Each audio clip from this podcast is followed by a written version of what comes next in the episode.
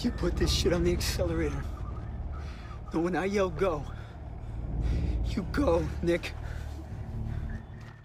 That's from the movie The Signal, where Nick and Haley along with another MIT student whose name I can't remember, are on a cross country trip to kind of work on some issues with Haley and Nick's relationship. But what they don't realize is that the hacking they did at MIT is following them because actually it was part of an alien abduction government sponsored program, really alternative reality simulation kind of thing.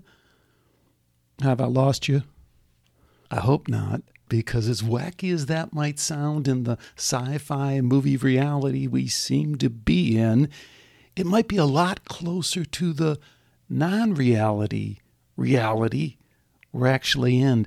And at the end of the day, that's really what this amazing book by today's guest, Ralph Blumenthal, who's authored, I think, the ultimate biography on John Mack. Well, I think that's what it's all about. Here's a clip from the interview. What John Mack has done, along with a bunch of other people, has shifted the burden of proof. These experiences that people are having are not, in the way that we'd normally talk about them, real, because my read of it is they are real. We just don't know what real is anymore. What are your right, thoughts absolutely. on that? Absolutely. Uh, you could not, I could not have said it better. Now, John often said, if anyone has a better explanation, I'm willing to hear it. So it's not mental illness. It's not a mass delusion because these people don't get together. Uh, it's not publicity seeking because they shy away from publicity. They don't want to be known. They're questioning. They wish it wasn't true. It's not books they've read or movies they've seen because kids two years old tell these same stories. So he's eliminated all these other things that it's not. So then he says, okay, so as far as I know, n- nothing has happened to these people other than what they said. Welcome to Skeptico, where we explore controversial science and spirituality with leading researchers, thinkers, and their critics. I'm your host, Alex Tsakiris, and today we welcome Ralph Blumenthal to Skeptico. Ralph is the author of The Believer, Alien Encounters, Hard Science, and The Passion of John Mack. It's uh, I really love the title, by the way, Ralph. I, it, it captures so much to anyone who's read the book. You know, there's some kind of you've done a lot with just a few words there. Even with the end, the the passion of John Mack, right. I thought was great. So uh, thank you, thank you. A lot of work went into that title. you know, titles are important. I, I know they are, and, and you just got to admire someone who's done it. And I also just admire this book so much. But let me tell folks for a minute, you know Ralph is the author of uh, many books, several books, but he's also a very well respected journalist, having written many years for the New York Times. He is the real deal, and uh, he's done some of his best work with this amazing biography of John Mack, who, if you don't know who John Mack is, we're going to talk a little bit about it. But a lot of this interview we're going to kind of assume that you know who John Mack is. But you know, before we get started, one thing I want to say is I thought the book was terrific and it had just so much information about this important part of history that, you know, go buy this book. I, I bought the book even though the publisher sent it to me. Buy this book, support this guy. I can't imagine. We're going to ask him how much time and effort he spent in researching all the interviews he put together to do this. And then, if you feel so inclined, and I did, write a review. Mine hasn't come through yet, but write a review of the book. So, uh, Ralph, it's great to have you here. And again, congratulations on an important, important book because it's such an important part of history. Thank you, Alex. It's a real pleasure to be here with you. So, uh, uh enough with the accolades. Who is John Mack? Uh, speaking of accolades, uh, John Mack was accoladed in his uh, lifetime as well as vilified. Uh, he was a Harvard psychiatrist, very eminent in his field, who, through a series of circumstances that I outline in the book, um, got interested in the phenomenon of alien abduction. people, ordinary people from all walks of life, including young children, uh, who um, uh, remembered or had uh, images of or thought that they remembered uh, being abducted by alien beings, taken to some kind of craft for uh, strange, bizarre pseudo medical experiments, including reproductive procedures. Put this in a time perspective and in, in, in, a cultural perspective. What year is this? What else is happening around him? Okay. Um, John Mack uh, stumbled across this phenomenon in 1990. So, you know, basically the modern era. Uh, he had been a psychiatrist uh, since the 50s, so he'd already, uh, you know, been eminent in his field for 40 years. Uh, he had written other books um, before ever coming across alien abduction. He, he was an expert in nightmares, so no one could ever say he, you know, he didn't know what a nightmare was. Uh, he was an expert in childhood development. He had written about um, a girl who committed suicide, a teenager. Uh, he had written about a Holocaust um, survivor. So he had a wide ranging interests, uh, again, before he ever came across alien abduction. Um, so, you know, he was very eminent in his field, which is what, you know, what, what provided, I guess, the shock value to me when I uh, happened upon his story for the book that he was the least likely guy to be investigating alien abduction. And, then, you know, uh, the other thing that's always included with John Mack right there in the second sentence is he, he's a Pulitzer Prize winner, which is is really interesting and I love the way you kind of uh, explain that in the story because it kind of speaks to this passion and then almost evangelical kind of part of him. He won a Pulitzer for a, a, a psychobiography, really, of Lawrence of Arabia, T.E. Lawrence. I mean, as I say in the book, uh, he went to the movies like everyone else in 1963 to see this long, long movie uh, which won all kinds of every prize you could imagine, Best Picture, I believe. Um, but unlike us, when he came out, he didn't just say, "Wow, you know, what a great movie." Uh, he decided he was going to investigate uh, T.E. Lawrence and spent the next 12 years in um, Oxford and England and and in uh, the Middle East, um, really delving into his life. And then this leads to uh, some other amazing chapters in this amazing life. He becomes this kind of peace emissary. Uh, he's Jewish. He kind of has, it's kind of interesting too about his background. He kind of comes from this very kind of trust fund, rich kid, East Coast, uh, Jewish kind of society. And then next thing you know, he does this. He make all these fantastic accomplishments, and then he's becomes kind of this peace emissary between Israel and Egypt, and he kind of has that he, he kind of knows the Arab thing a little bit from writing this book. I mean, it's it's a, again an amazing chapter in his life as well. Yeah, I mean, I, I outlined all the steps. There was a series of progressions really that took him uh, ultimately into uh, alien abduction and finally into life after death. But um, uh, the, the, result of the Lawrence uh, uh, biography, which, as you say, won the Pulitzer Prize in 1977, um, he was suddenly considered an expert on the Middle East. You know, that's how things work. You write one book, and suddenly you're an expert. So there he was, called to the Middle East to mediate the Arab-Israeli conflict. He had an introduction through a colleague at Harvard to Yasser Arafat. And he met with Yasser Arafat, gave him a copy of, of his book on, on uh, T.E. Lawrence called A Prince of Our Disorder and uh, so he was an expert on the Middle East, and that you know led to other things. He uh, traveled widely around the world. He was you know booked for lectures. Uh, he also became an ardent opponent of nuclear weapons, and he demonstrated against uh, the nuclear weapons stockpile. He went to Arizona, got arrested with his whole family, his wife and three sons uh, for um, you know for protesting. So um, so there, uh, I, I, think it's very important in the in the development of this book to to outline all the steps he took before he became interested in alien abduction. First of all, it it outlines his bona fides that he was a serious guy, and he'd he'd achieved a lot, and he knew you know the human mind. Um, insofar as it's ever able to know the human mind. Um, so again, he he couldn't be accused later of not knowing what he was talking about. That these people have psychological aberrations or they're crazy, um, and I think it was very important to establish that.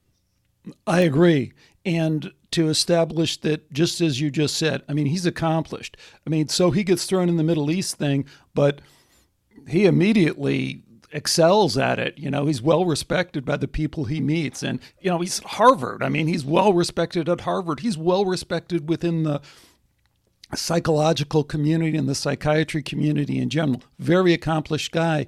And then, as you describe, I mean, I mean, I think it's hard for people even to wrap their head around this topic today. We know it is. But he just goes headlong into it. This kind of passion of John Mack. He goes, "Hey, you know, there's uh, this seems to be happening, and I want you to explain for a minute why he comes to believe that this might be happening because he is a little bit not a little bit he is skeptical at the beginning. Right. Should also say alex that he was immensely charismatic tall uh, really good looking, cobalt blue eyes, magnetic to men and women, which got him into a little bit of trouble. I mean, he is Hollywood wife. all the way. There's photos in the book. I mean, he looks like an actor. He's stunning. He jumps off the page. Yeah, You're like, is this he, guy a movie star? And he and he knew it too. I mean, that's what gave him sort of the confidence. He was. Uh, Bud Hopkins thought he had too much confidence. That he was uh, uh really that was almost a shortcoming. That he didn't think he could fail. Um, but uh, as you said, sure, when he first heard about the phenomenon from, from Bud Hopkins, and I tell the story in, in detail in my book, um, he, he was very skeptical. He didn't even want to meet with Bud Hopkins after he heard that Bud Hopkins was investigating alien abduction. He thought it was completely crazy. Um, so he was skeptical in the beginning, and everything in his upbringing, as he said, he, he was uh, born in a a, a material, scientific, materialistic uh, German Jewish household, uh, very uh, secular, uh, non-observant, really, uh, and very open to the world and, and science, etc., and non-superstitious. So he really was a very unlikely person to be captivated by this, as I say. He was captured, but not by aliens. He was captured by the phenomenon. Um, but what happened is uh, he, he's introduced to this phenomenon by Bud Hopkins, and he collects a group of so-called experiencers, abductees, uh, around Can we him. Pause for one second. I don't want to do this too much, but Bud Hopkins. Uh, remind people who he is. People might people might know, but then uh, uh remind them who he is in terms of the UFO community. But then also, right. he's a well-known artist in New York. He he is kind of a guy with a certain, you know, a, a social weight as well, right? Right. Well, one, I mean, in the course of this book, I deal with a lot of interesting characters, and Bud Hopkins was certainly one of them. Um, he was an artist on Cape Cod and New York. Uh, he was a non-objective artist. He'd been written up in the New York Times. He had uh, really some uh, artistic credentials. And on the way to a party one day on Cape Cod in 1964, uh, he and the other people in the car spotted a UFO over the ocean and they thought that was cool and they followed it for a while and they got to the party and they told people hey we saw a ufo and they all said oh we've seen ufos oh sure we saw you know. So he said wow you know what is this phenomenon? So he starts to study it bud hopkins and he teaches himself hypnosis. He said i'm an artist so nobody cares what an artist does. He, he couldn't suffer any loss of reputation. Bud hopkins uh, researched these people uh, and wrote a book long before John Mack ever got involved called Missing Time, where he identified the phenomenon of people who remember spying a UFO and then sort of losing track. And then uh, later in hypnotic regression or even in conscious memories, uh, recapture uh, memories of having been taken aboard a craft and subject to pseudo medical experiments and, and meeting, you know, a short uh, gray beings, so called the grays, uh, and all that. So, so Bud Hopkins was already well into this uh, when uh, when John Mack meets him. And as I said, John was very skeptical in the beginning, but then he gathered his own group around him um, and was absolutely enthralled and, and uh, be- bewildered uh, and captivated by their stories. He could not believe this is happening in, in any kind of recognizable reality.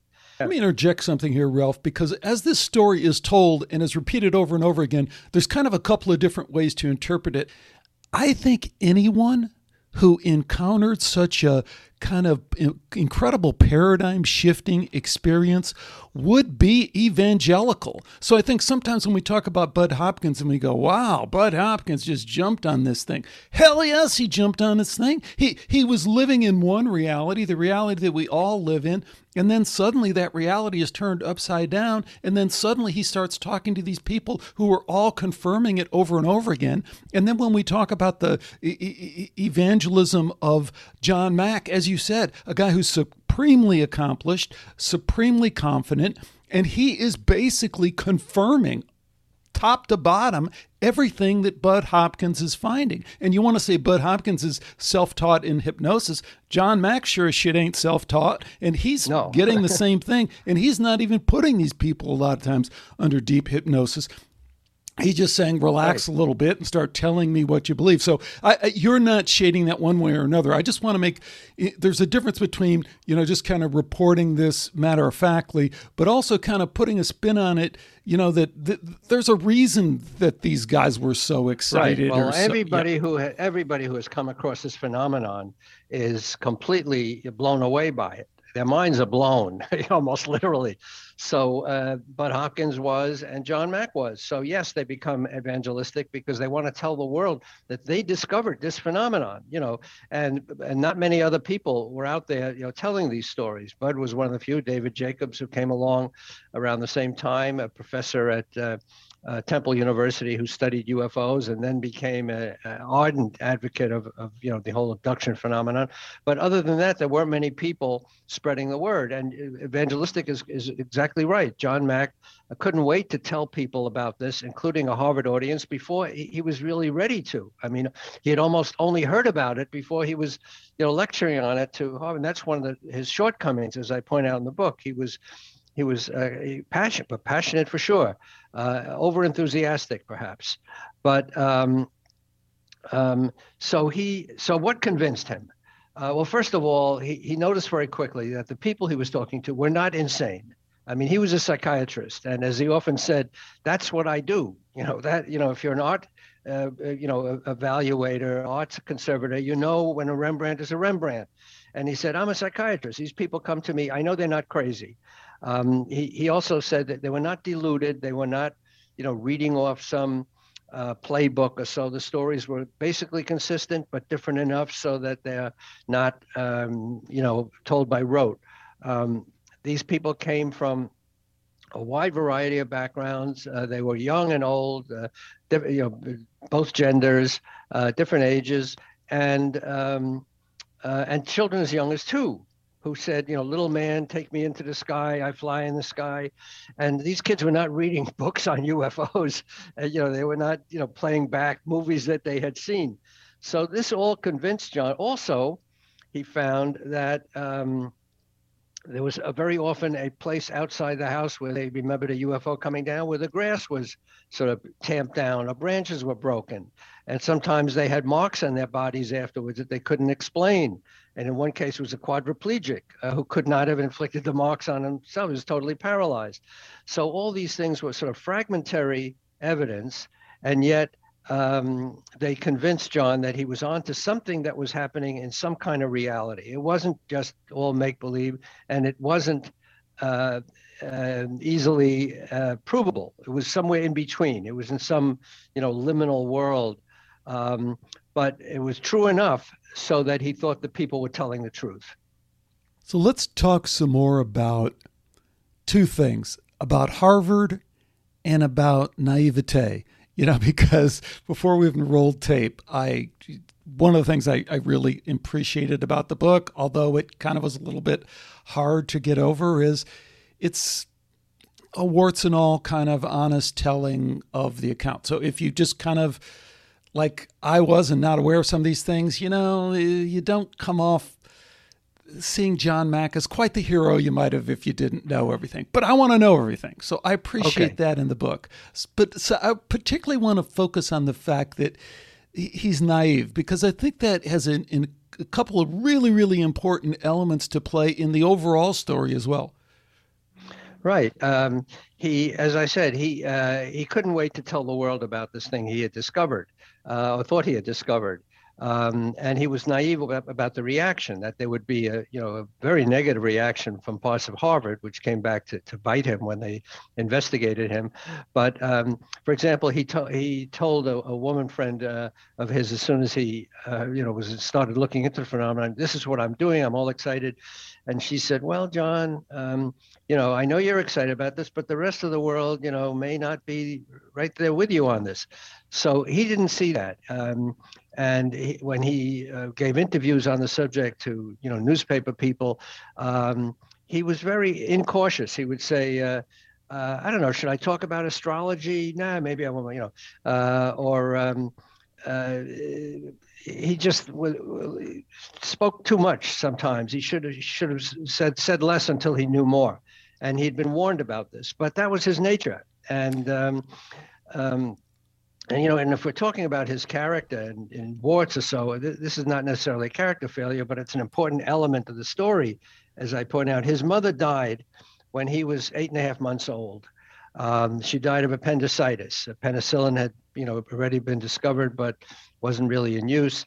And so suddenly, eight and a half months old, he loses his mother, and he never gets over it. Uh, he spends his whole life searching for this absent figure in his life. Um, and I and, and other people I quote in the book uh, make the point that this was part of his search for what's missing in the con in the cosmos, some intelligent life or some missing entity or God or whatever you want to call it, intelligent um, life uh, in the cosmos. So uh, that's also part of his character.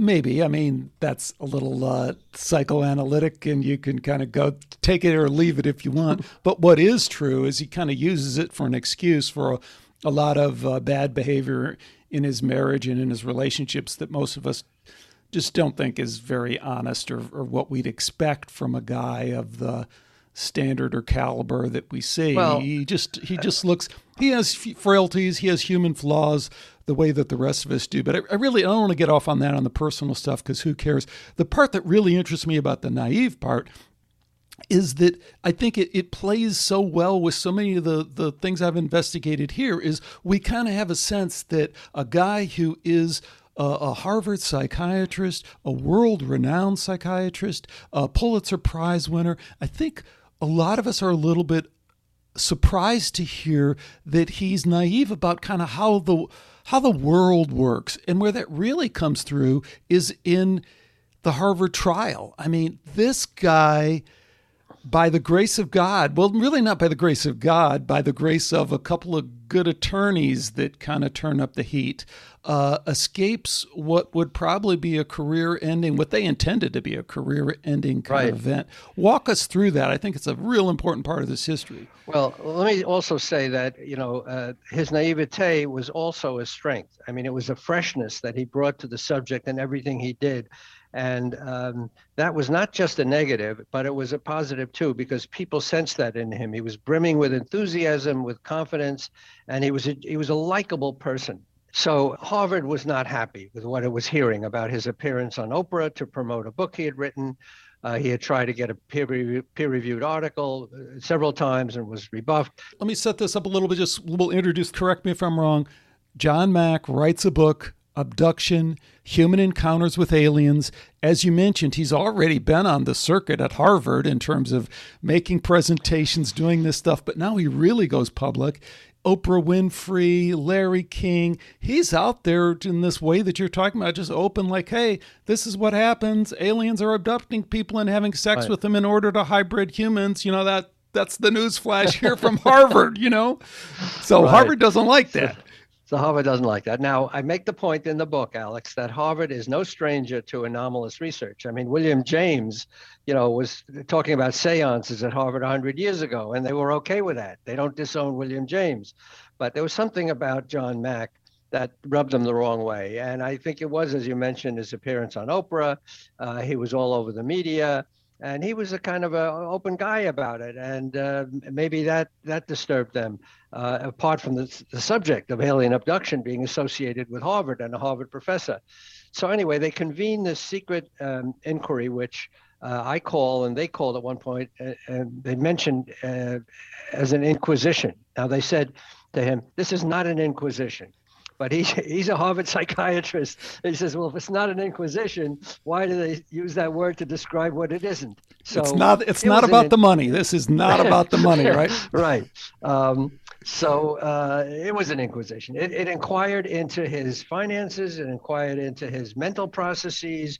Did he believe in UFOs? I mean, all these things that really should not be part of an inquiry of a professor uh, you know, enjoying academic freedom at a, at a major university.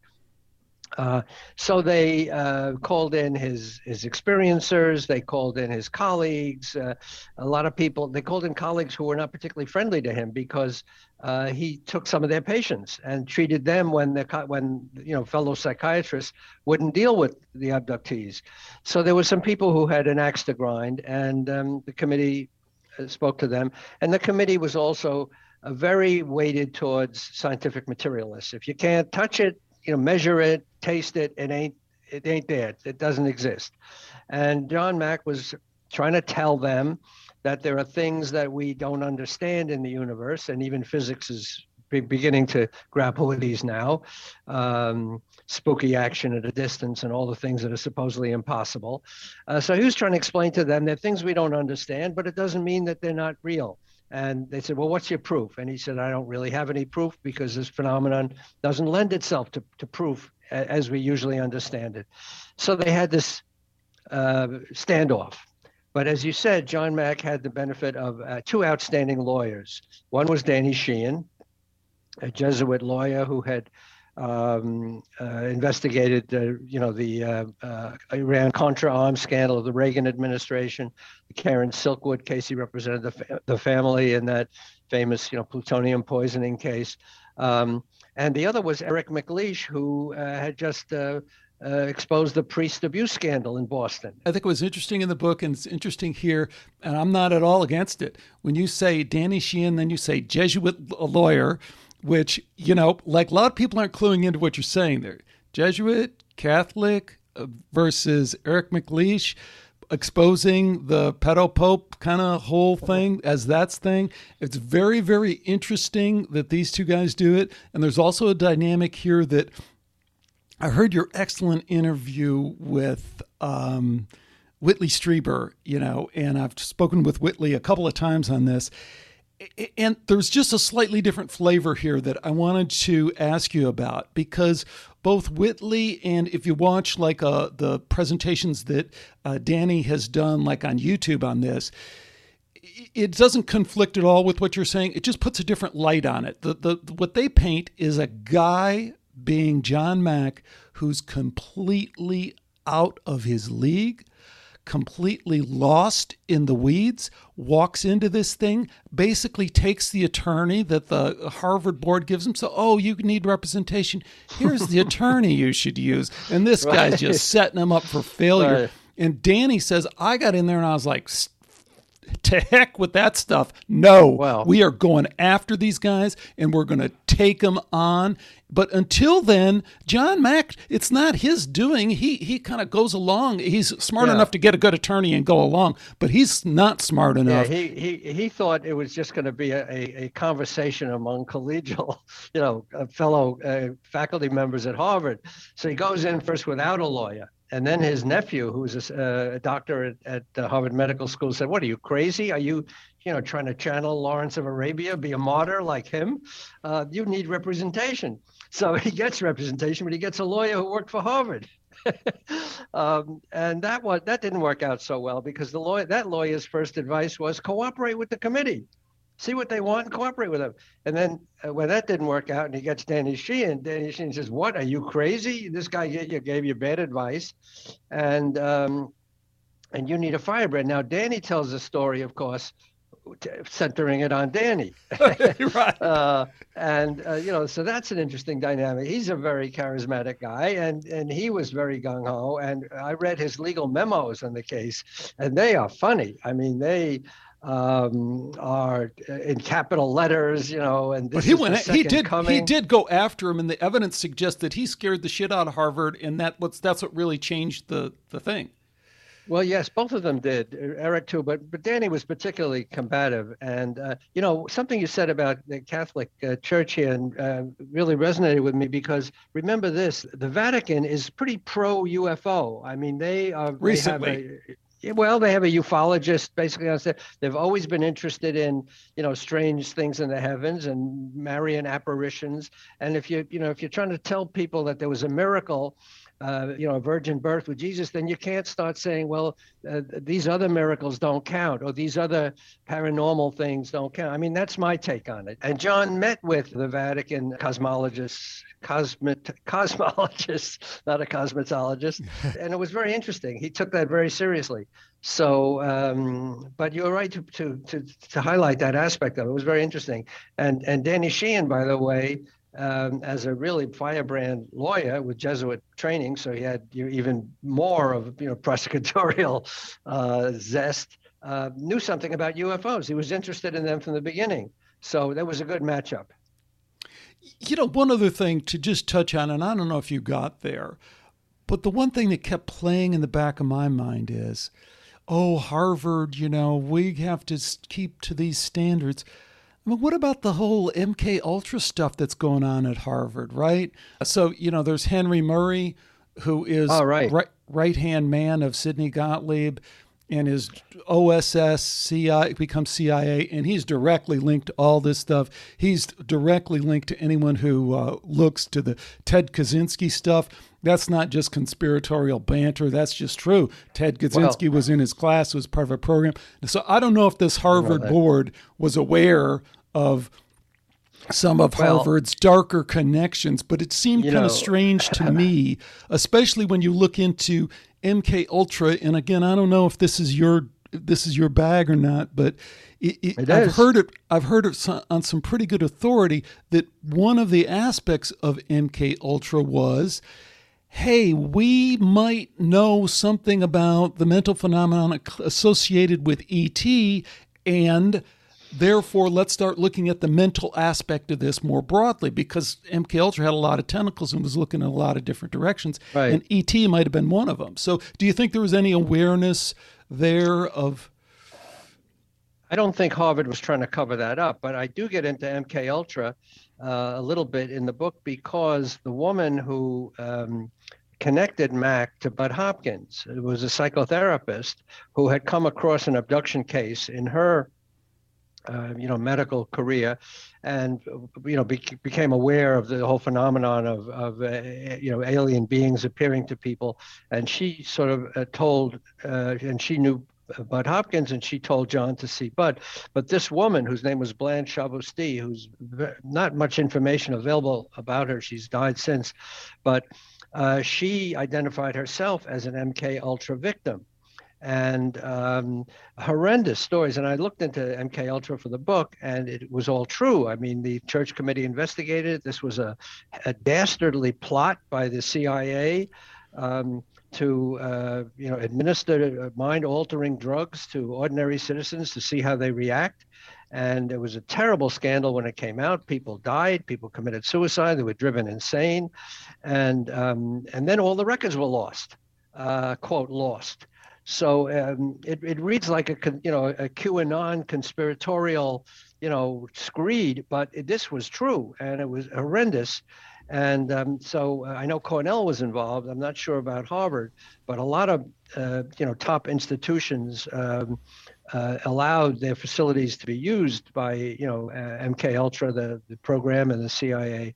So. Um, uh, but the one thing that the committee said that was that John Mack picked up on that was interesting the, the committee said, we want to see if you've been adhering to a proper scientific procedure. And he said, what the hell is proper science? I thought science, you know, is supposed to break, you know, boundaries of procedure, not you know adhere to certain. I'm sure you have to have scientific you know science protocols, but there's no boundaries to what you can look into and what you can't look into in science. Uh, so uh, that was something that the committee thought that this was somehow inappropriate for Harvard and John Mack to be looking into this alien abduction. You know, Ralph, one, one of the things that struck me right from the beginning of your book is I got the sense that from this kind of uh, academia standpoint, that how much times have changed. Because despite everything we're saying about the kind of deep, dark secrets there, I got the sense that these guys, Harvard guys, were sensitive to academic freedom. And that was really something that they did not want to be perceived as standing in the way of. And it really did carry weight. I don't think the environment is quite the same today. I think just people are, are squashed a lot more than they were. And I wonder if you have any opinion on well, how this would all uh, play today. Interesting. You know, we are in what they call cancel culture now. And um, it's true that um, there's a lot less tolerance given the ubiquity of social media to any mistakes or missteps and people are quashed you know if they step outside the line whether it's me too or you know anything any utterance that made in their lives that now appears controversial um, uh, comes back to haunt them.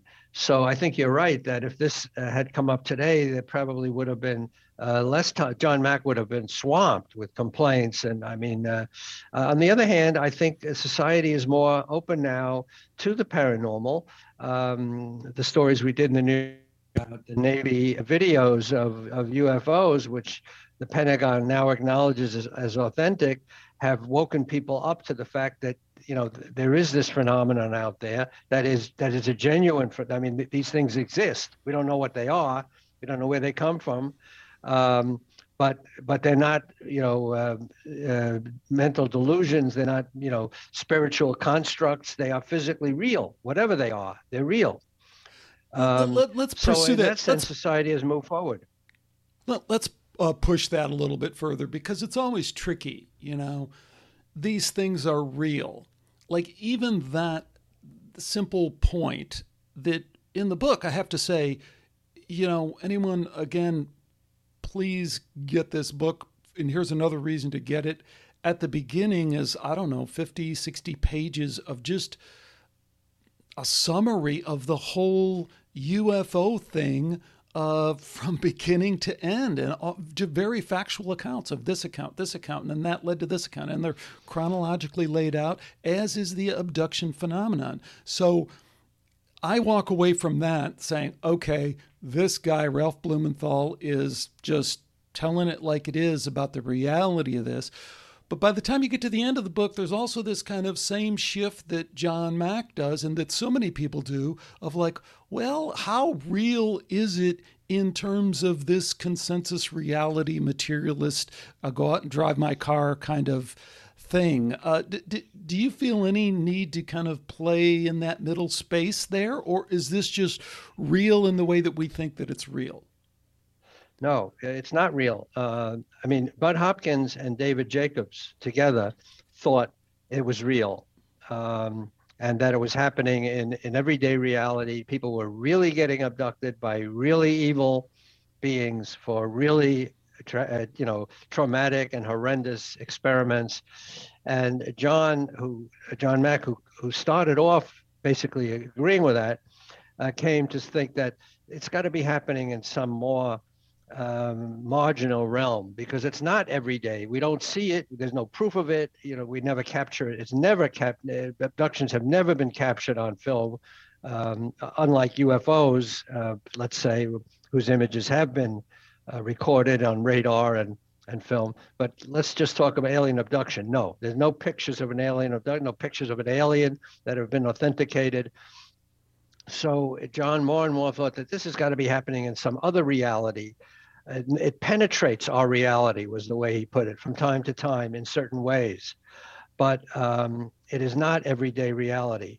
And more and more, he thought it was um, linked to other uh, paranormal phenomena. It's not just alien abduction that's standing alone, but there's all kinds of other things like fairy, ta- you know, Irish fairy tales and um, crop circles and uh, cattle mutilations and Bigfoot and Loch Ness monster and um, old hag syndrome, where you know the evil creature climbs on your chest at night and tries to strangle you, and the guy who wrote the book about that, the psychologist, it happened to him. so, um, so there's a whole, a whole, range of paranormal experiences that uh, he realized are equally mysterious and may be related in some way to another dimension that that uh, impacts our own somehow. And in the end, of course, he was most interested in, in life after death and what happens uh, after bodily death, because um, that's the ultimate mystery.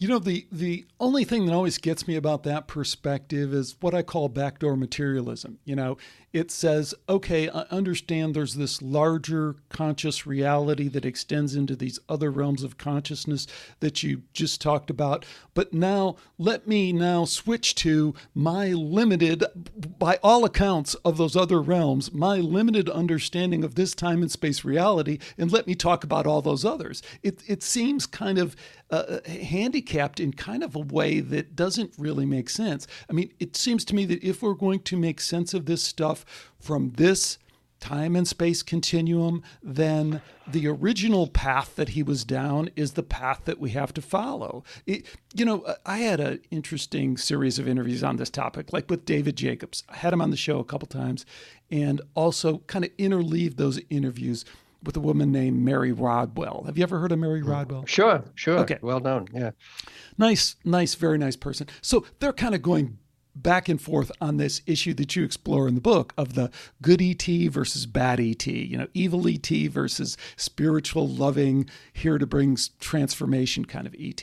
And David Jacobs, who is it's important to know, I think, if I can interject, I think David Jacobs and uh, Bud Hopkins have to be understood from an atheistic perspective. That's what they see. When you talk spirituality to those guys, it just complete. They go, "You're you're nuts." I mean, there's not any of it anyway, so why even talk about it? And that's how they see it. But they also have some pretty solid evidence that they bring back that that says that. I mean, like David Jacobs, some people criticize him that he's not a professional hypnotist. Well, I got to tell you, he's a pretty smart guy. I think he trained well enough, and it sounds like his protocol was pretty good. He tried to intentionally mislead people. You know, he would say, okay, now go over to the corner of the craft. And they'd go, okay, wait a minute, there is no corner of the craft. And he goes, oh, right. okay, yeah, that is confirming what you said. Anyways, I don't want to go on too long in this story, but no, I'm right. interviewing David Jacobs. I'm interviewing Mary Rodwell. They're going back and forth. One saying, evil, bad ET, sends people back, rapes people, which comes through again and again. I don't know how how we understand that inside of our culture as anything other than the ultimate intrusion of our personal space, and that is reported. And then go to Mary Rodwell says, look deeper, you know, there's a spiritual thing. But here's the point. David Jacobs goes, the one thing I'm sure is this is a project. This is a program. This is like as we would understand it in our world, somebody's trying to get some shit done, right? So then I go back and say, eh, Mary, what about that? And she does a big long pause and she goes, Yeah, well, it is definitely a program. I mean, they they are oh. doing some kind of genetic manipulation. I don't know what that means.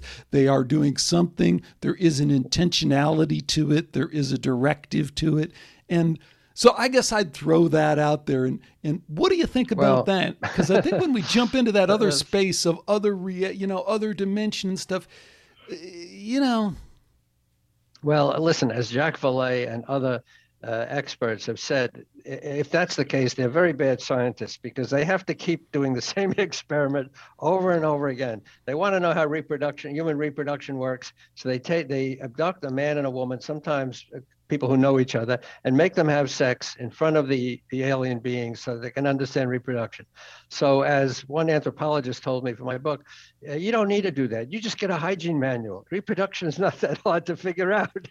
and to make people go through that again and again and again and to you know examine the bodies again and again through all these medical procedures that you know the the experiences detail at great length to the actually describing the instruments used. Uh, so why do they have to do it again and again and again? So when they asked john so so when they asked john mack that same question he said you know what? I'm not a good alien psychologist he said, "I don't, I can't explain why they do what they do, um, and uh, but it's clear that they do the same things over and over again."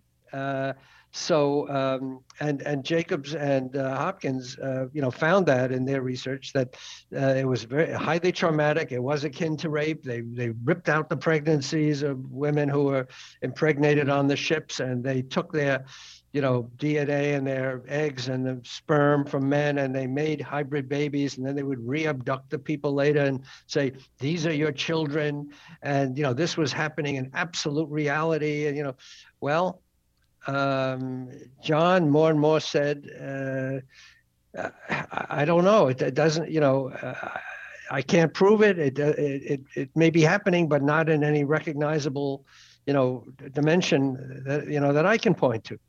So, um, and then he started, as you say, he started to drift off into other things. And he said, well, let me look into crop circles and let me look into Viking runes, R U N E, you any, you know, the stones that tell the fortune of, of the future. Um, um, so, you know, it's it's an endless mystery. What can I say? it is, and I always I always kind of remind people. You know, I talked to uh, Jacques Vallée too, and I love and appreciate you know all the things that you're saying that he brings but he also carries around that slag from the alien ships in his pocket too.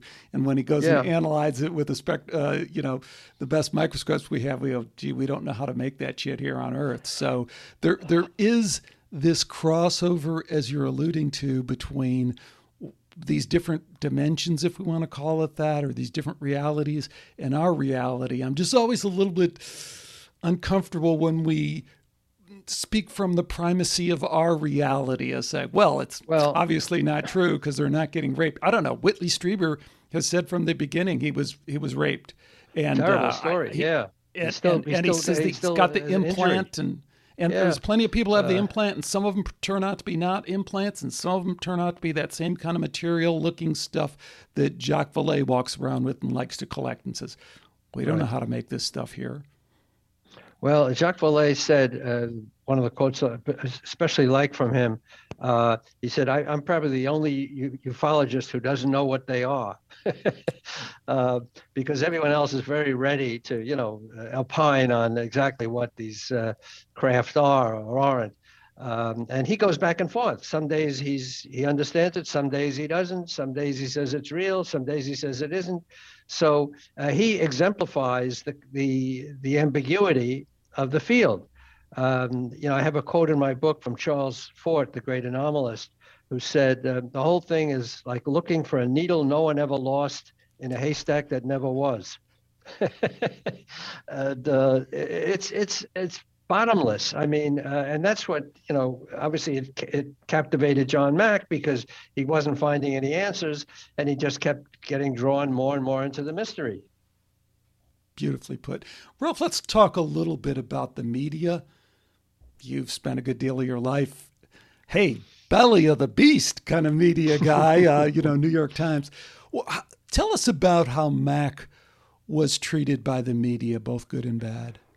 Um, yeah, both good and bad is right. Um, certainly he was a darling of the media because he uh, he was a subject of countless stories in Psychology Today, in the New York Times, Time Magazine, um, uh, all the networks. As I said, Oprah Winfrey, a lot of the talk shows he went on with his experiencers, uh, often to his uh, later uh, uh, chagrin and disappointment because he said we got sandbagged because he, you know, again, there's naivete.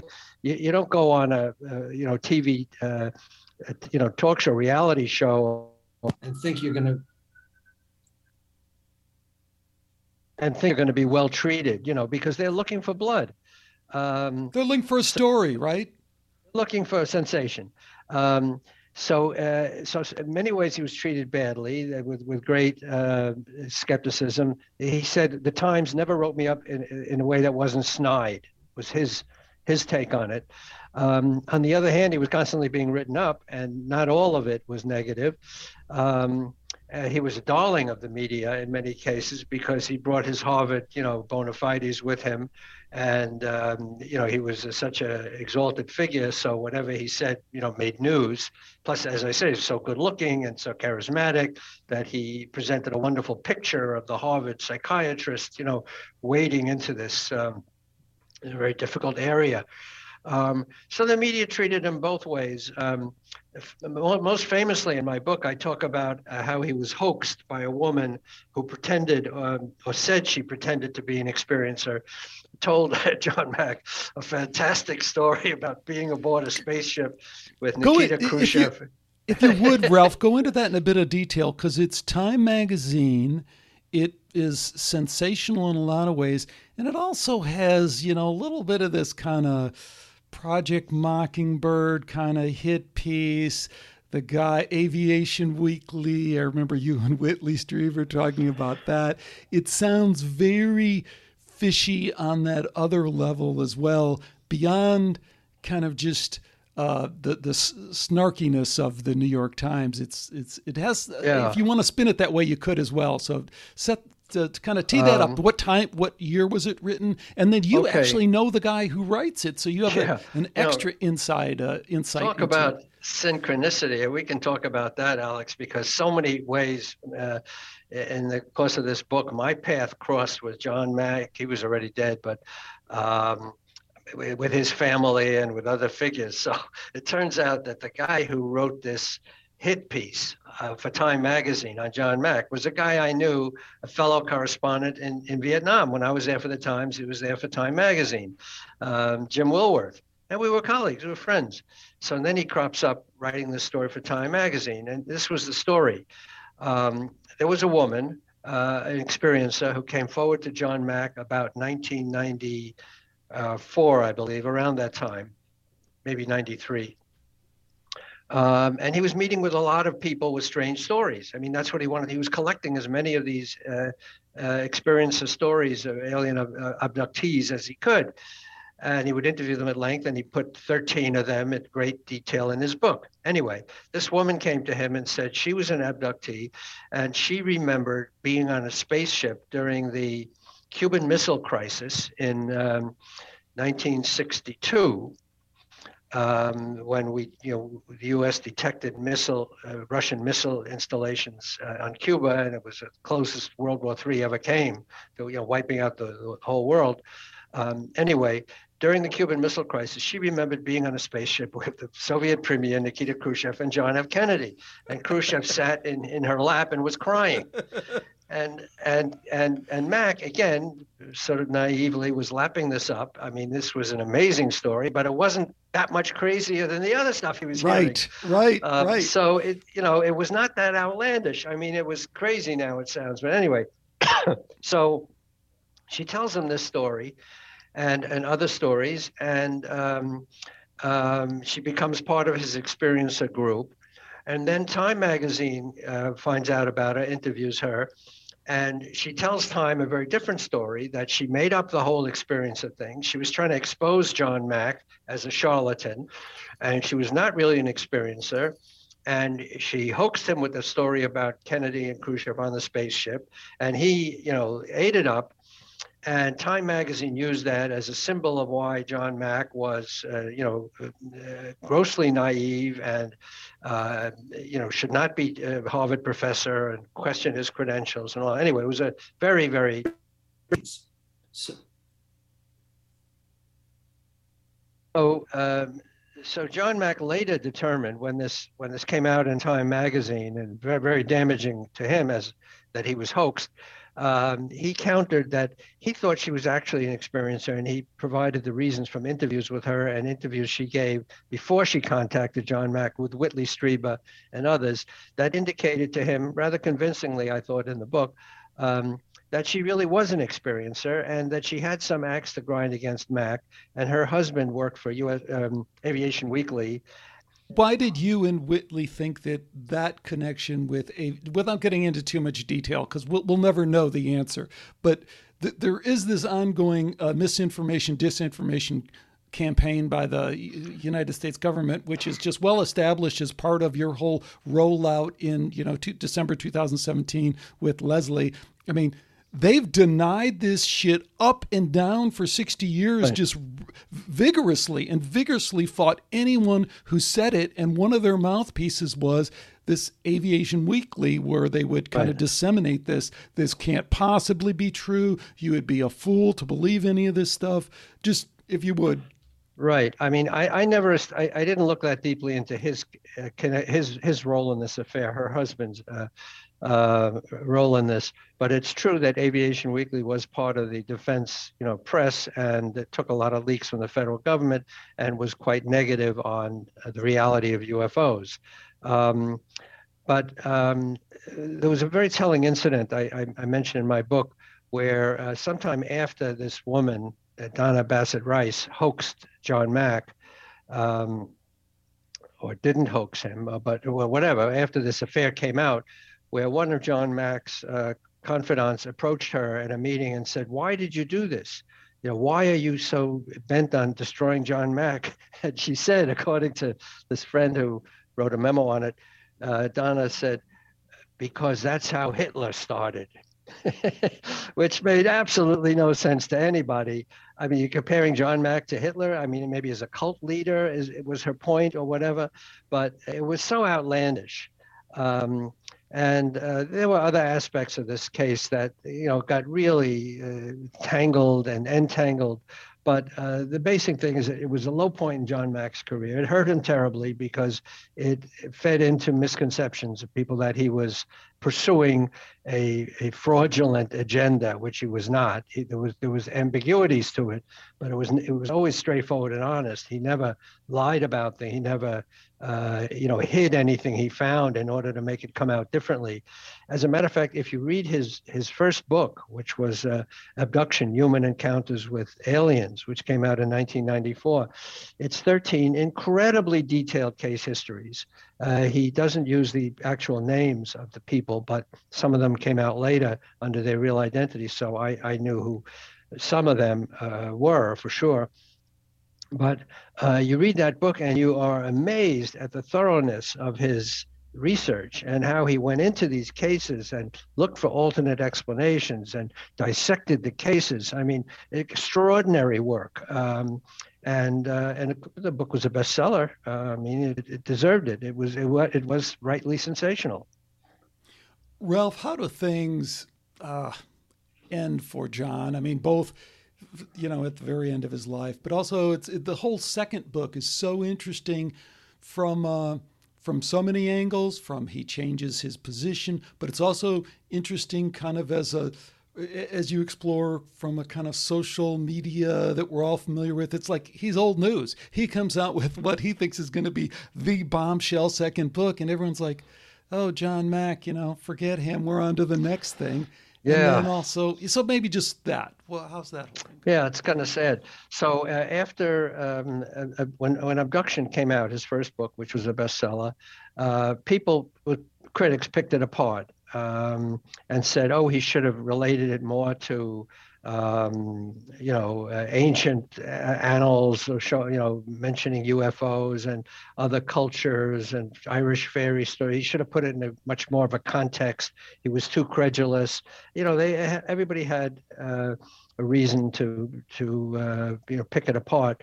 Although many critics really liked the book. I mean, it got very good reviews and, and negative reviews t- together.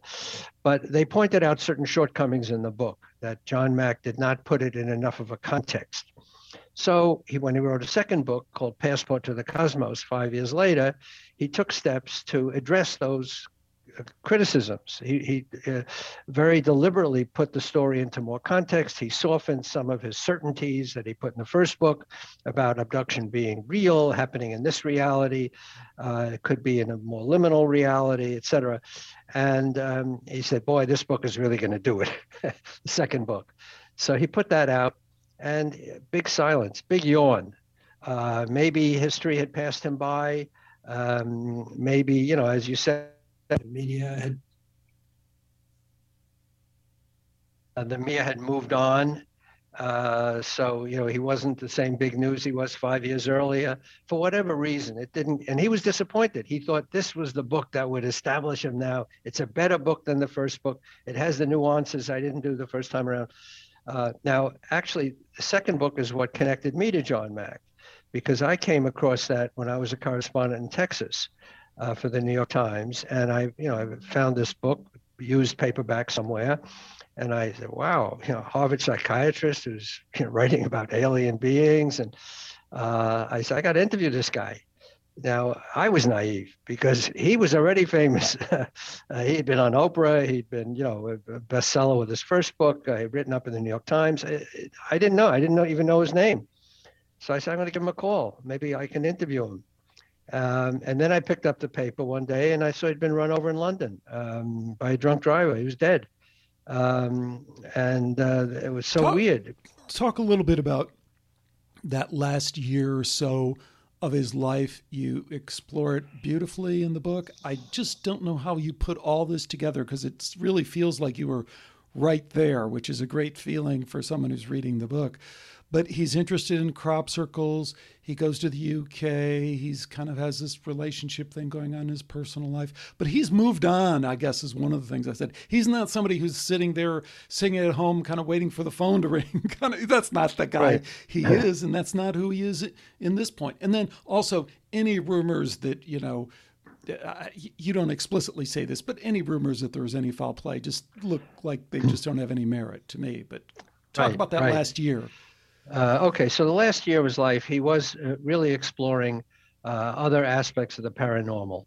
Uh, he had branched out. He realized, I'm oversimplifying now, but basically, he, he realized that his focus on alien abduction was too, too narrow. And that there were whole, there was a whole other world of anomalous experience that may be tied into it that he had to look into. So um, he was reading books about, you know, the flight of 9/11, uh, 4/11, I think, um, was it 411 uh, about a mysterious flight that crashed and the people came back uh, the, the, the dead later reappeared. And he read books about the conspir- so-called conspiracy behind 9-11 and he wrote a, he got interested in a rock called the Mol- moldavite which uh, might have been on the holy grail that has you know magi- magical properties that uh, allows the rock to migrate. So he heard so he was interested in all these things and crop circles. So he went to london and he went to England to uh, the place where the crop circles are very prevalent. And he lay down in the field and he soaked up the energy. And he said, "There's no way this could be man-made. You know, this has to be, you know, supernatural." So he he, he really widened his perspective, and and he to the point where. Um, he was really uh, got interested in in life after death, the survival of consciousness. What happens after we die? Does the does bodily death mean the complete end of the mind, or uh, the, the it, it's the end of the brain? But does the mind, so-called, continue, and does it connect with other parts of the the cosmos? And all these questions sort of haunted him. And and like Lawrence, uh, his idol, um, he thought he he was he was getting tired of life. I mean, uh, associates noticed that He was weary, as he, as as John Mack wrote about Lawrence, and it applied to him as well. Uh, his death was an accident, but it wasn't entirely accidental. So you know, he he was he was getting weary. He was interested in. Uh, what would happen to him after he died? He told friends, maybe I can do better work from the other side, uh, things like that. So um, um, so he was he was ready for another experience, you could say. Uh, I'm not saying he committed suicide when he stepped out of that you know underground station in London and looked the wrong way. that would be a, a mistake. Um, but he was tired enough and was incautious enough to look, to look the, the wrong way and got mowed down. Now, immediately at the time, this was in um, 2004, just before his 75th birthday, um, and just before I picked up his book, where I learned about him, but um, um, uh, th- there were rumors at the time he was uh, run down that it was an assassination. That he was so prominent, he was such a thorn in the side of Harvard, and uh, you know that there were a lot of people who wanted him dead, things like that. But I got the police reports. Uh, I had access to all his records, uh, all the official records um, uh, in his entire archive, his his journals that he kept, and all the information you know surrounding his life that I had complete access to thanks to his. Um, so uh, I am satisfied 100% that it was an accident. Uh, the, the guy had too much to drink. We know who he was. He's in the police reports, um, etc. Now, at the end of the book, I talk about him appearing to uh, friends and, and associates uh, after he died. And I say, I'm not investing this with the same uh, credibility that I, I give to the rest of the book, uh, but they're stories that people tell. And I think they should be part of the record because uh, it's it's just you know what people said happened after he died, and there were you know a number of stories of him appearing um, with various messages uh, that I found interesting. Again, proof of an afterlife? Not really, but um, they're hard to shake off. They're just stories, but they're they're anecdotal. I thought those stories at the end of the book and the in the epilogue were were extremely powerful. And the one thing I guess I, am kind of going to maybe return to what I said before.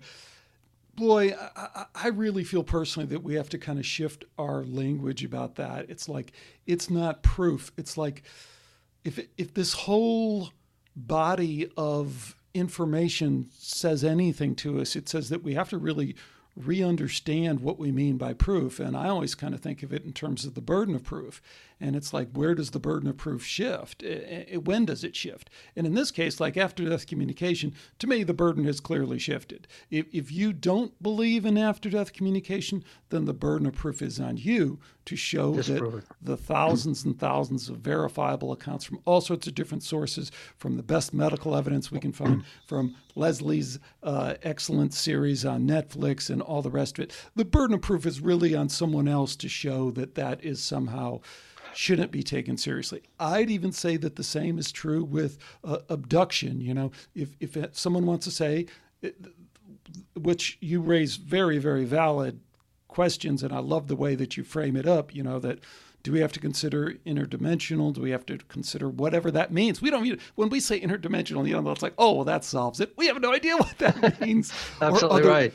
Or other realms or fairies. But the, it would seem to me that that what John Mack has done, along with a bunch of other people, has shifted the burden of proof to someone else to say, okay, these experiences that people are having are not in the norm in the way that we'd normally talk about them real because my read of it is they are real. We just don't know what real is anymore. What are your right, thoughts absolutely. on that? Uh, you could not i could not have said it better. You're absolutely right that it shifted the burden of proof. Now john often said and this is in the book, that um, um, if anyone has a better explanation, I'm willing to hear it. Uh, he said it can't be. It's not mental illness. You know, I, I, say that in the book that I have at least ruled out what it isn't, what the phenomenon isn't. So it isn't, according to John Mack. I mean, I didn't do my own in, investigation. He's the psychiatrist, but I looked over his shoulder as he did his, you know, his experiments and his research. So it's not mental illness. It's not a mass delusion because these people don't get together. Uh, it's not publicity seeking because they shy away from publicity. They don't want to be known. They're questioning. They wish it wasn't true. Um, um, it's not books they've read or movies they've seen because kids two years old tell these same stories. So he's eliminated all these other things that it's not. So then he says, okay, so as far as I know, these people, uh, n- nothing has happened to these people other than what they said because I have no other explanation. If you have a good explanation, I want to hear it. So I start the book with this conference at MIT in 1992 that drew atomic physicists and theologians and folklorists and psychologists and psychiatrists, uh, experts in, in their fields, who all came to MIT uh, to wrestle with this uh, story of alien abduction. You know what this could be, and everybody had their you know way of looking at it. And at the end, of course, they didn't solve the mystery, um, but they all came away saying that everything we have brought to it uh, doesn't explain what what happened to these people. So we're left with the mystery, but at least we know what it isn't. And it's not any of these other, you know, it's sleep paralysis. Oh yeah, but it doesn't always happen at night. Oh yeah, I forgot about that. Um, so uh, you know, one by one, they sort of attack these things. And I, I got to say, Alex, that if the so-called skeptics, and I don't mean skeptical, I mean the skeptics and the debunkers, um, are so intent on knocking this stuff down as myth and, you know, fabrication, if they would do some of the research and read this material that's available at the MIT conference, put out a thick volume of transcripts um, there's a lot of literature out there of accounts not only by by people uh, the experiences themselves, which are anecdotal, but uh, scientists and, and, and, psychologists, psychiatrists who have studied this, if they if these so-called skeptics would read that and then say, okay, but and then have an argument, you know, why this is not true and that's not true, but just to say, ah, this is crazy stuff. Of course it's crazy. Of course it's ridiculous. You know, I have the epigram to to my book. Uh, Sir William Crookes, who said, um, "I never said it was possible. I only said it was true." Um, so uh, that's my big beef with the with the skeptics, so-called skeptics, and because uh, I spent 16 years looking into this uh, and looking into every other explanation, and if there was one, I would have, you know, I'd be happy to say it. That here's the answer. John Mack was completely wrong. Here is the answer, which I alone have found. Okay. well, you know, I'd, um, I'd add to that that rather than go look through all the scientific studies and all the rest of it, go look at this book. Again, uh, our guest has been Ralph Blumenthal in the book The Believer Alien Encounters, Hard Science, and the Passion of John Mack. And I, I just want to add to this because I think, I just really believe this is true, is that this book is so personal that it brings you through the history through the eyes, like you said, looking over the shoulder of a guy who lives through this, and is a guy that you're really going to be interested and exciting excited about meeting if you don't know all the details about John Mack. And no one could have known all these things. So it, it's it's just a, a, really really great book and a great accomplishment.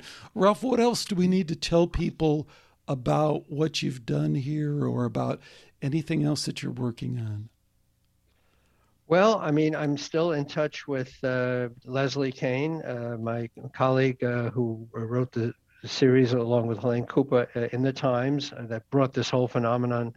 Um, I'm not saying to light, uh, but that that that that broke the story of the secret Pentagon unit uh, investigating UFOs because officially the government was out of the UFO business with Project Blue Book in 1970. Unofficially, it was continuing to investigate, as we know and there was this you know secret unit operating uh, with uh, funding from you know Senator Harry Reid's office uh, in 2007 to today the name has changed it's now the UAP uh, unidentified aerial phenomenon task force but it's the same as, as when we wrote about it, it was called ATIP the uh, uh, Advanced Aerospace Threat Identification Program so we're continuing to you know to monitor things there's supposed to be a report coming out uh, fairly soon, later this year. You know, I was hesitant. I was hesitant even going there, but you brought it up. December 18th, 2017, the day that will live in infamy. You guys broke that story in the New York Times, but this is the one I've gone back and forth with Leslie Kean on. I mean, to me, political psyop from the beginning. That's how it plays. That's how it plays out over time. Does it mean that it's real? Does it mean that you guys didn't report on it in the best possible way that you could? But this thing has such a political feel to it. It's one side of the political spectrum talking as if there isn't another side. You know, at that time, Donald Trump was the president of the United States. He is nowhere to be found in that story, and and there is no anyone in the administration is nowhere to be found. I think that's very curious. I don't know what you want to make of that, but then the way they've spun that. I mean, the whole thing of uh, of Lou Elizondo coming out and saying, "Well, it wasn't really classified."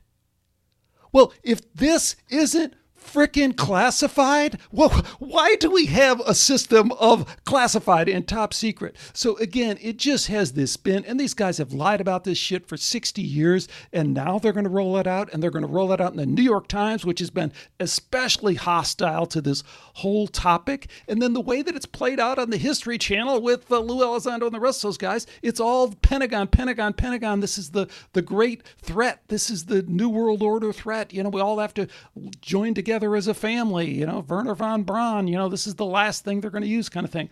I'm not saying that is true. I'm just saying you cannot go there, go to this topic, and not start pulling apart what the agenda is here because it doesn't look like it's what's being presented on the surface to me. What are your thoughts on all that? Oh, that's a, you, you handed me a lot to deal with there, Alex. but uh, let me say, first of all, that uh, I know the way the story emerged, and it was not fed to us. Uh, Leslie, through her good connections, I get it. was I get it. You know, so she went down to Washington. She heard about. She sat in on the meeting when Lou Elizondo disclosed that he was quitting. We had the letter, you know, where he was quitting, and they were afraid to show it to Mattis at the time. Uh, I mean, you know, a lot of weird stuff there. Um, but um, so I mean, the first thing is that we dug that story out. It wasn't that the we got no sense this is a story the government wanted us to write for any reason of its own. Uh, we pulled it out. Uh, she had good connections, and um, uh, they didn't hand feed us these uh, uh, videos that came out, the three Navy videos. I think what I think what happened. However, once... so I'm totally with you on all that. I would not question that in the least. But the video, like the first video, is like what, 8, 10, 12 years old? It's not like a new video. Yeah, it was even it was even on it was even on the YouTube. I I interviewed, you know, uh, Kevin Day who was on the boat and right. the video Princeton. he saw it and then he had the video in his inbox, you know. He was the he was the Top Gun Navy kind of Right. See, and the video was in his thing the next day, and he said, "Yeah, it was on the internet." You know, and then they took it down, kind of thing. So, yeah, it was floating around. I mean, not, we, we didn't have them all, but the, the, um, the Pentagon later authenticated the videos. Um, and they were absolutely real. And people did try to pick them apart and say, "Oh, if you look at it from this angle, and this is it's not fabricated. These are real objects that were caught on." And and then we interviewed pilots themselves. That's another thing we did that, uh, you know, shows that um, uh, we found these people, Dave Fravor and and Ryan, um, I forgot his last name, and D- Danny Accoin, pilots who told us that they eyeballed these things. And Dave Fravor said he watched this thing as it, it was underwater, you know. And this is a highly decorated, you know, Navy jet fighter pilot who's saying these things. So they, I don't think they, they had a script written for them that they were supposed to tell us this stuff. So, but I do think that the uh, the stories we wrote um, convinced the government to come out more, and maybe they realize it's not something that they can contain anymore. That the, the people are demanding answers, so it's it's pushed the process. Um, and um, uh, you know, uh, there are people in the government who want to see uh, much more come out. Uh, you know, we know that. Uh, but there's also a lot of secrecy still involved. A lot of stuff is classified that uh, may not need to be. Uh, the ATIPs, as you point out, wasn't for some reason. Um, it's strange. Uh, the, Na- the Navy videos were not classified because if they were, we wouldn't have put them out. We couldn't. We don't want to go to jail, and we wouldn't be dealing with stolen, you know, a, a leaked classified material. That's not that we've never been accused of that. that you know, you, you know, know, one of the things that was super interesting during my interview with Kevin Day and it relates back to your book and it relates back to what we are just talking about and John Mack is so Kevin Day again he's the guy who from aboard the ship is orchestrating all the communication so he's telling where the pilot the pilots where to go and all the rest of this. Two interesting things come up from his story. One is that he says these objects like 20, 30, whatever were in the air, had been trailing the ship for like seven days. And I said, Kevin, uh, do you find it strange that you didn't report that to your CO before that? And he paused and he goes, Yeah, that is kind of weird. Again, mental aspect of this. But the real clincher is he said, finally, on the day of the event, I decided to go up topside and I looked through the, the glass and I looked at it and it changed something in me. And he says he experiences what they call Vallée Davis effect from Jacques Vallée and Davis. I don't know who Davis was, but the, of this kind of transcendent experience, similar to what you're talking about uh, in the John Mack stuff, is that there's some kind of extended realm in which he feels like he has some experience. For him, it's kind of traumatic. He has post traumatic stress disorder, but it's not really post traumatic stress disorder. It is kind of textbook Vallée Davis effects. So I just think it's interesting when we start talking about videos and we start talking about encounters with the craft. Again, it's this kind of huge soup of we don't know how we're being how we're interacting. It's it's really no different than the abduction thing, is it?